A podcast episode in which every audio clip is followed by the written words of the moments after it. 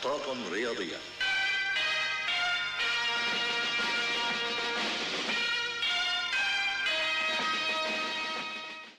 مرحبا أهلا وسهلا فيكم بمحطات رياضية. رجعنا لكم مع اليوم الثالث للمونديال.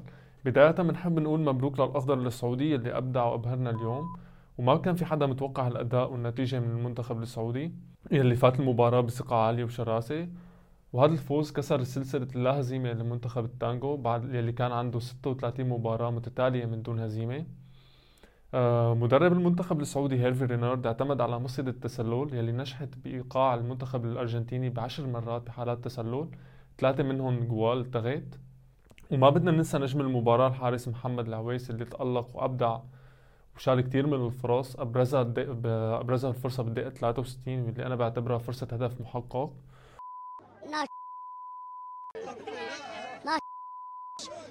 والحدث الأبرز اللي صار بالمباراة إصابة اللاعب ياسر الشهراني بعد اصطدامه مع حارسه محمد العويس أدى إلى كسر بعظام الفك والأسنان.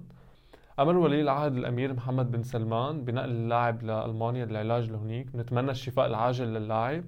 ونصيحة لكل مدافعين المنتخبات خلي عينك على الحارس. وننتقل للمباراة الثانية بين تونس والدنمارك، تونس قدمت مباراة تاريخية اللي كا... اللي كانت مسيطرة على المباراة بالطول وبالعرض بس آخر ربع ساعة فرشت ورجعت لورا واكتفت بالتعادل. وما بدنا ننسى نجم المباراة اللاعب آه، التونسي عيسى العيدوني اللي كان مغطي كل أرجاء الملعب مع افتكاك ممتاز للكرة. شو تفضلتوا سيد راسي؟ يا عيب الشوم عليك. يا عيب الشوم. نجي المباراة الثالثة بين المكسيك وبولندا. مباراة كانت متوسطة المستوى بين الفريقين. أبرز حدث كان بالمباراة إضاعة ليفاندوفسكي لضربة جزاء مع تألق الحارس أوتشوا اللي سبق وحكينا عنه بالحلقة السابقة. هذا الحارس ما حدا بيعرف وين بيلعب أي دوري كيف مستواه بالدوري مع أي فريق. بس بيجي بالمونديال بيحرم المهاجمين من الجوال بيتألق. تعادل المكسيك وبولندا خدمت مصلحة المنتخب السعودي اللي تفرد بالصدارة بثلاث نقط كاملة. بهالمجموعة طبعا ما حدا بيعرف لسه مين بيتأهل لسه في أعمال للكل كل المنتخبات تتأهل الله أكبر عليك! إيه الحلاوة دي؟ إيه الحلاوة دي؟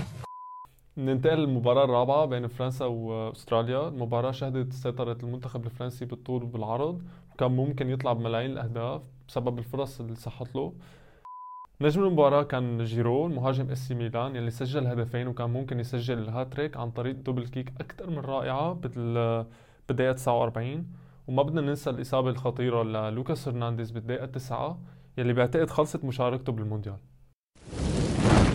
وهلا بنجي لتوقعاتنا لمباراة بكرة. بنبتدي بالمباراة الأولى بين المغرب وكرواتيا بتوقع حيفاجئنا المنتخب المغربي ويفوز على كرواتيا.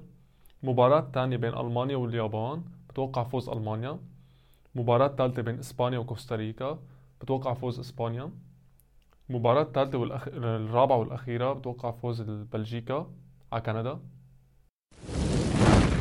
شكرا كتير لكم. ما تنسوا ال like وال share وال subscribe. وخبرونا بالتعليقات مين حينكسر بكرة. peace